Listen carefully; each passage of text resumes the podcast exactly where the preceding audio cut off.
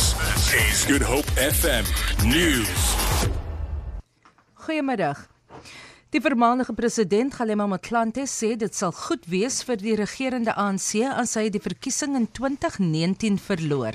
Motlanthe het op die BBC se Hard Talk televisieprogram gesê Suid-Afrika se kiesers sal die ANC straf as hy voortgaan met wat hy noem die party se verbintenis met korrupsie en mislukkings. Motlanthe sê sekere mense is in die regerende party net vir die geld wat hulle daaruit kan verdien. It will be good for the ANC itself because those elements who are in it for the largesse will quit, will desert it. And only then would the possibility arise for, you know, salvaging whatever is left of it. 'n Man wat tereg staan op die moord van 'n bejaarde egpaar van Groot Brakrivier in die Suid-Kaap is tot 2 keer lewenslange tronkstraf in die Hooggeregshof op Mosselbaai gefonnis.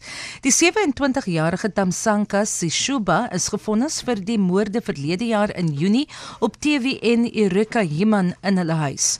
Die polisie soek nog steeds na Sishuba se medepligtige Steven Lekora.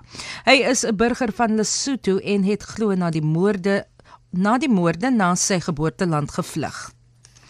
'n Vriend van die voormalige swart bewussynleier Steve Biko sê hy sal die Biko familie help indien hulle ondersoek na sy dood wil doen.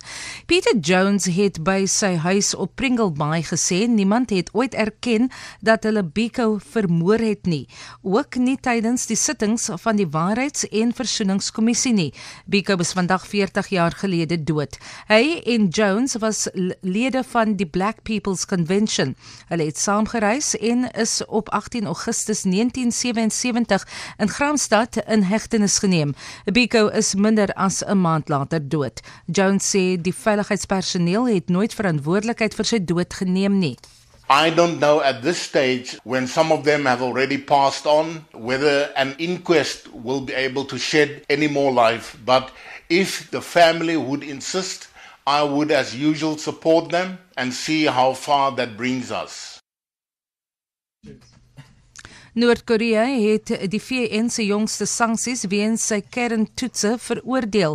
Die Noord-Koreaanse ambassadeur Han Tae-song het 'n VN-konferensie oor ontwapening in Genève, Switserland, meegedeel dat Amerika 'n fout begaan as hy dink dat hulle Noord-Korea se kernwapenprogram kan ontspoor. Die VN-veiligheidsraad het eenparig gestem ten gunste van nuwe sanksies teen Noord-Korea. 'n Verbod is gestel op die uitvoer van 'n tekstiele en 'n beperking word geplaas op die verskaffing van olie en energieprodukte. Die ambassadeur sê die Amerikaners het nie die regte besluit geneem nie en eerder op politieke, ekonomiese en militêre konfrontasie besluit. Volgens hom is die kernprogram byna al voltooi. In rugby nuus, die Springbok flank Jaco Kriel is op pad huis toe nadat dokters besluit het dat hy nie in Saterdag se deurslaggewende rugby kampioenskap toets teen die All Blacks in Nieu-Seeland kan speel nie. Kriel is Saterdag in die toets tussen Suid-Afrika en Australië in Perth beseer. 'n Afstagting van sy skouer toon dat hy 'n skeur in sy weefsel opgedoen het. Die Bokke moet die All Blacks nou sonder twee van sy staatmakers aandurf nadat die Stit Koenie Oosthuizen ook vroeër huis toe gestuur is. Vir Groep FM nuus, ek's Vanya Klute Collison.